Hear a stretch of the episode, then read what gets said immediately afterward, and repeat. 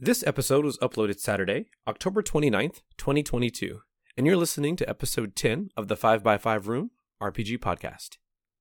The success of many works, such as The Shining, Frankenstein, and Hereditary, make it abundantly clear that we love being scared. More than that, we enjoy the fear of the unknown and the unexpected places that the themes of horror can take us, as long as it's not happening to us. Today, Jeremy and I discuss these themes and how to best implement them into your tabletop sessions to make it more spooky and terrifying. And who knows, you may even be able to convince your players to go investigate that sound coming from the basement. Alone. The running time for this episode is 24 minutes.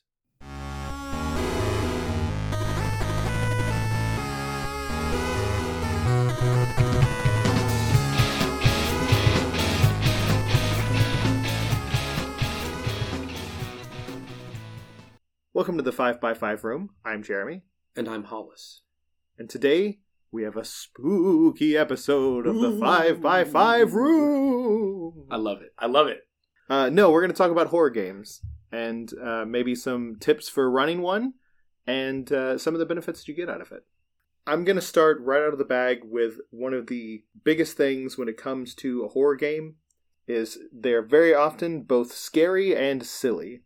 And it is difficult to maintain that balance sometimes, especially if you as a game master has it in your head that this is going to be a really spooky game and I'm going to freak out the players and everything's going to be so scary and then they're all cracking jokes the whole time and you feel like it's kind of ruined your your mood. You're going to have to get over that because it's what's going to happen. You'd be surprised how often in popular media that the scariest genres you could think of, the scariest TV shows and movies and books, tend to use humor as a unique tool to cut the tension. You build tension up, you break it down, and humor does a really good job of that. That's why I think it's a good idea for you to set the tone if you're going to try to run a horror game and be willing for it to break every now and then, let those jokes come in, but then make sure you know how to kind of reset the tone where it needs to be. So, obviously, if the player characters are making a joke about a particular enemy, I hope it's not your big bad, just let them have it. Once that enemy is gone we can move on, then you can kind of reset the tension and put them back into that that area of reminding them that they are in a, a bit of a scary movie in the moment. I'd even add to that, in some cases, players respond with humor in the element of horror because it makes them uncomfortable. We all have seen the people that have the nervous laugh. It's somewhat similar in that regard. If the element is uncomfortable, if it's truly horrific and terrifying, humor is a way to cope with that feeling. And discomfort is something I think is worth talking about. For a lot of people, especially me, scary doesn't mean gross. So there's no need for you to talk about any particularly grotesque disembodiment or horrible thing that the players have to see. If that's what gets your group going, that's fine, but make sure you take note of your players at the table if you're just making someone uncomfortable. Doesn't mean that you're necessarily scaring them or putting them in that right mindset. You could just be kind of grossing them out. We've definitely talked about elements similar to this when we discuss what you discuss in your session zero, where you talk about the boundaries that players have, things they are and are not okay with. In that instance, when you're referring to elements that are going to be more grotesque, like, you know, disembowelment and things like that, you might have a table that just simply does not find that tasteful, or, like in the case of Jeremy, particularly scary. If anything, it's just gross to some people. So knowing that in advance is a, and having that conversation is a good idea. So let's talk ambiance. There's a lot of different ways you can set the ambience. And I like to call this section lights, sounds, and smells. There's a lot of interesting tools that you can use to help get your players in that mood. It could be as simple as lighting a candle in the center of the table. It could also be playing some sound effects, like the sound of like lightning and thunder in the background. Or it could even be dimming the lights just a little bit to kind of give that extra feel. However, be aware, there have definitely been times where uh, Hollis in particular has run a spooky, scary game for us, and he's dimmed the lights just a little bit, and he's played some rain noises, and you'll also know that that is a good way to fall asleep very quickly. it's true. This is very true. The senses are really important when it comes to horror, right? Dimming the lights if the campaign is particularly dark, or making sure that the sounds, maybe you find a YouTube video that plays a spooky nighttime forest ambiance or the soft, dark rain. I think that those kinds of elements really can enhance and add a lot to your game in general, but especially when we're talking for the theme of horror, these are things that can actually really, really make it feel immersive. A cool trick I had seen online someone found uniquely terribly scented candles, and they mentioned that they would light them, and of course, it would be a foul smell that would fill the air. Obviously, probably not the kind of thing you want to keep burning the entire the entire session, but it definitely gives them an idea of what the scenario you're describing would smell like, and smell is a decent sense. Yeah, and obviously this is a lot to keep up with. I'm not saying that every game master that's going to run a one shot for their buddies while on Halloween night should buy a whole bunch of candles and set up a surround sound system and put in dimmer bulbs. If you have access to these things, they can really help. But don't break the bank trying to make one session or one campaign have a complete atmosphere. Try to find ways that work well for you that are within your budget and within your means. One good budget option that I'd suggest, and I have used before, is that at smaller shops like Dollar General or and things like that, or the dollar store, if you have one of those in your city, you can normally find relatively inexpensive candles, especially like tiny ones that you can lay or set up in patterns. I know that this is a neat element you can include in any session that kind of adds life and something interesting present, and it won't cost very much to accomplish it. So the next thing I want to get into is reflavoring and turning up the narration a little bit. These are great tools for a horror game. I bring this up way too often, and I've probably brought it up before, but there's particularly uh, from Ex- Expedition to Castle Ravenloft, there was an enemy that was supposed to be somewhat of a cosmic horror. It had psychic abilities, and it had some some psychic powers that it would use on players that were just from the book. And one of them in particular, I recall, it would make you fall prone. And you could very easily say, roll your saving throw. Did you fail it? You fall prone. But then there was like underneath it, they said, hey, don't do that. Instead, say, hey, roll your saving throw. You failed the saving throw? You know right now, directly beneath your feet, is someone or something that is extremely precious to you. And if you don't get it out now, it will never get out. And you explain to the player character that they drop onto the ground, clawing at the dirt, desperate to get this person or thing out from underneath them. You just gave me goosebumps, by the way. And that's way more meaningful than saying, and you fall prone. There's ways that you can take the narration and you can use them to make something seemingly small and mechanical into something far more nefarious, far more intimidating, and I encourage you to do so. Also, details are scary. When you're describing the scary, spooky castle the player characters are approaching, you can say there's a big castle. Or you can take some time and you can talk about the cobwebs. You can speak about the, the strange bird like creature that seems perched on the roof that almost seems like it's watching them. You can talk about the eyes in the painting that follow them around the room. The more details you put into this, the more you can draw in that suspense. One of the best things about tabletop games is that it allows everyone's imagination at the table to sort of create the own best and worst of what you sort of visualize in your head. In the example that you just gave, Jeremy, person A may hear what you described and have one image, and person B has another image. In some cases, by having a larger narrative or explaining, giving more details about the senses, they create the worst possible thing that they could imagine. Yeah, definitely involve the senses in your descriptions. You can say things like you can faintly hear uh, the what sounds like the giggling of children on the wind, and you can say things like you suddenly get a strange scent in your nostrils that you can't place. Putting these extra details in can really help getting your players into character. I would also say build slow so the spookiness is earned. You don't necessarily want to throw your players into a big horde of zombies and it's say, oh, it's scary. It's a good opportunity to start slow. Think of it like a horror movie. You'll you'll have the creaking floors and the door that seems to shut on its own, and you can have the spooky sounds and things. And over time, you slowly escalate and escalate until you finally hit that that high point of the real scare that's happening. horror is definitely a theme that really does well the more you build it and build it and build it. Don't get me wrong, there is a point where the players are going to be looking for some sort of relaxation, some sort of release from all the tension that does get built up, but it's definitely a rewarding experience if you can take the time to get there. Think of your game and the themes of that game like any great character. Characters aren't great from their onset. Well, unless it's one made by Jeremy. Thank you. But in general, most characters, part of the process and what makes that character so amazing is the journey that they took to get there. And horror is no different in terms of theme. The more bricks that are laid to help build the foundation to make the concept scary, it's all the more rewarding when eventually they all begin tumbling down and this house of horrors, this wall of fright now, completely topples over the players and makes them terrified. Not unlike your metaphor. But uh, you do raise a good point about making sure you don't build it for too long.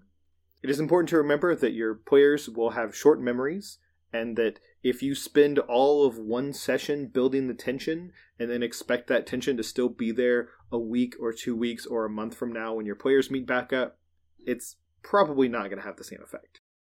So let's talk about Ravenloft. What is that? I've never heard of it. I know that you are intimately familiar with Ravenloft. uh, I've also run Ravenloft in my time, but I believe Hollis has run it probably going on five or six times by now. You know, some people would say that's a great thing, but now, after hearing you say it, I'm not certain if it's good or bad. It is sort of the quintessential scary D&D campaign or setting. Let's start first. What is scary about Ravenloft?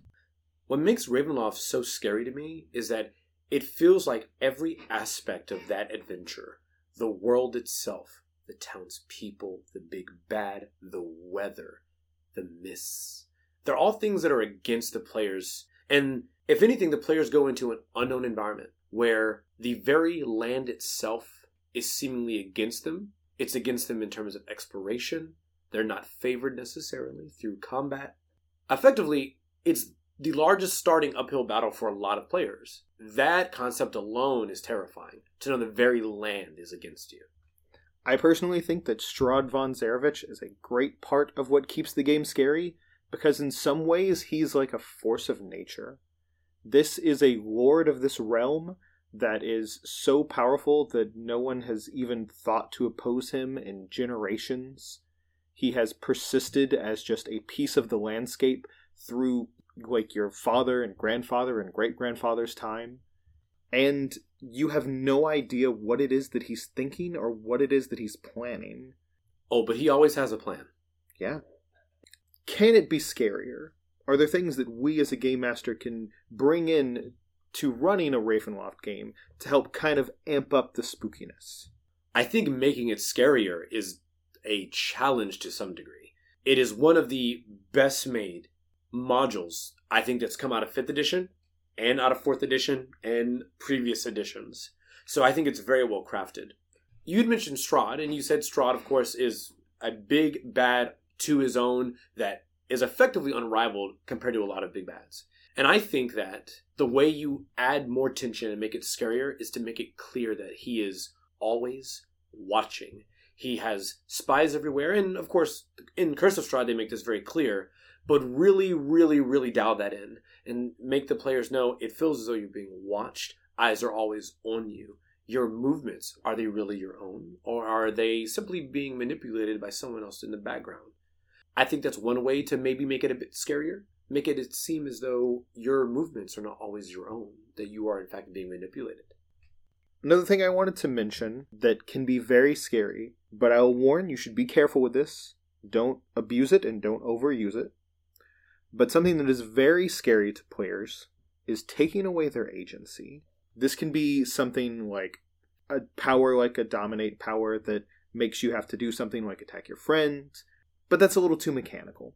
What if a player character wakes up after an extended rest, they slept in an inn, and their hands are just coated in fresh blood? How does that player feel about that? How does the player character feel about that? They suddenly realize they might have done something. They don't even know. If you're going to take away a player character's agency, once again, do it sparingly, but do it with reason. It's a great way to lead the players to believe that they are not in control here. Especially in a place like Ravenloft where you have such a powerful figure that they're trying to oppose. So, there's maybe some ways that we could amp up the scariness. We could take Ravenloft and tweak things here and there. But here's another question Does it have to be scary? Is it really important if you decide, hey, I'm going to run a game of Ravenloft, maybe in Curse of Strahd? Does it need to be a scary game? Even if the campaign itself doesn't end up being this very scary, goosebump inducing experience, the fact remains is that horror as a theme is also just very interesting to explore. We talked earlier about comedy. While they are, you know, very, very much opposed, they can be used to cut tension. I see no reason why the motivations of Strahd, or in general, the the motivations of the central plot of Ravenloft, could be even more streamlined and less focused on the narrative and just having the horror elements of it be just another cool part of the theme to be more of the window dressing. Now, this is not how it's intended to be run, but at the end of the day, it's your table and what you might enjoy.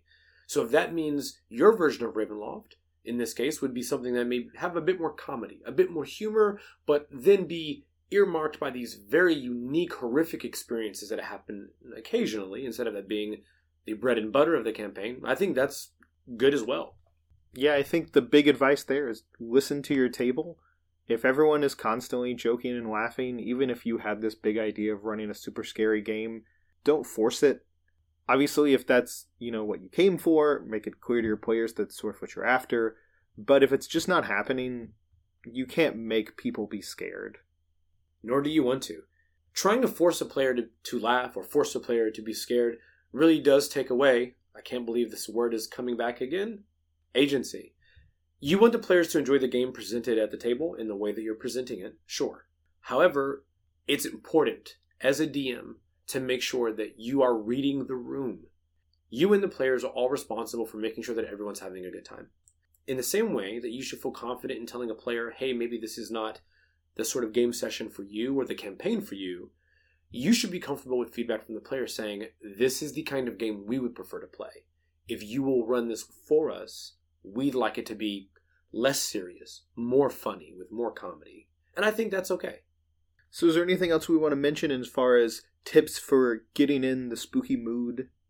I think you'll find that there's some really good examples of, of things that are scary and you can implement into your game by simply taking a look at common themes and tropes you see from other movies when Jason is stalking the the teenagers at the campsite, you note that they can hear the sound of something moving about in the forest, but when they look, they don't really see anything. But then the camera shows us Jason's perspective as you look through the forest then at the kids.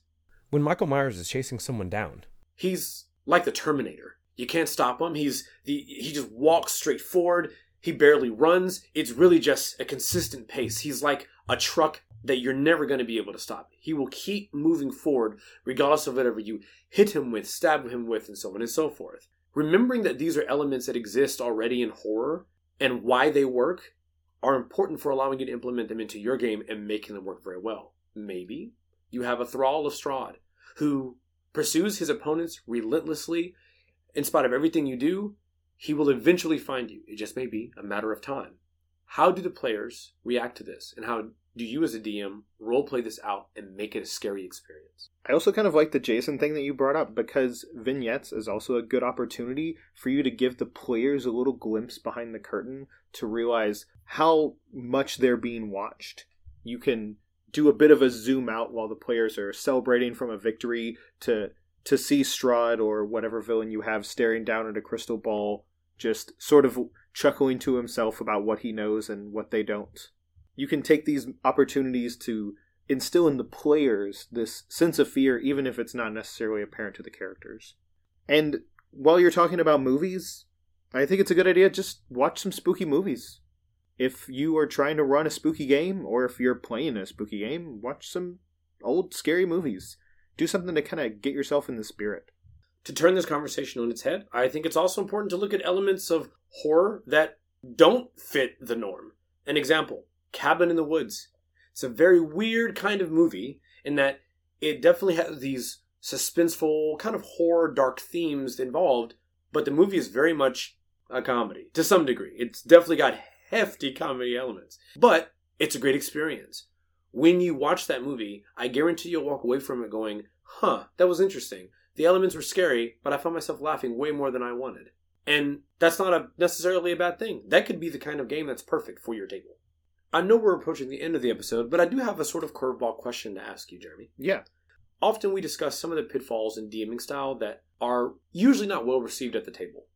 Are there any of those themes that you could think of? Maybe a way that you run the game, uh, common ways you introduce villains that you think you can easily fall into a pitfall that does a disservice to a horror game?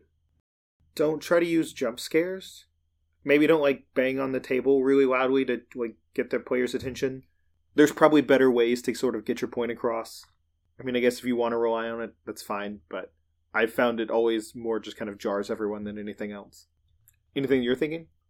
I know it's an element that's very common in, in Curse of Strahd, but I find myself trying to avoid having the big bad meet the players so often and letting them get away. We've covered this in another episode about villains and how this can be a very frustrating experience for players. Even with horror as an element and a character like Strahd that is fully aware of a lot of elements of, of the game at, at once, uh, always aware of what the players are up to. The fact remains is always having him present and available, and then consistently toying with the players. At some point, if it's too often, the players are going to go, okay, what what's the big deal? Why not just end us here? Why keep making this a game? Now, here's a great idea. If they end up fighting Strahd at some point really early in the campaign, maybe he TPKs them, and they just wake up on the ground. But then you shoot one of them a secret message that just says, hey, you kind of feel something on the side of your neck. It Kind of hurts. Ooh. I love it. Don't tell anyone else. But on that note, any leaving thoughts you've got for running a horror game? So much of what makes a game scary to me, at least, tends to be how all the senses are incorporated, and then in addition to that, how detailed the descriptions themselves are to really make me immersed in what's going on. While you can go overboard, I would say, especially in horror, it's one of the scenarios where leaning a bit more into being overly descriptive is probably for the best. If you find that it's bogging down playtime at your table, or simply making you take way too long to get your point across, you can tone it down. But I think this is a scenario where maybe I'd start with more and then start to back it off if it was too much.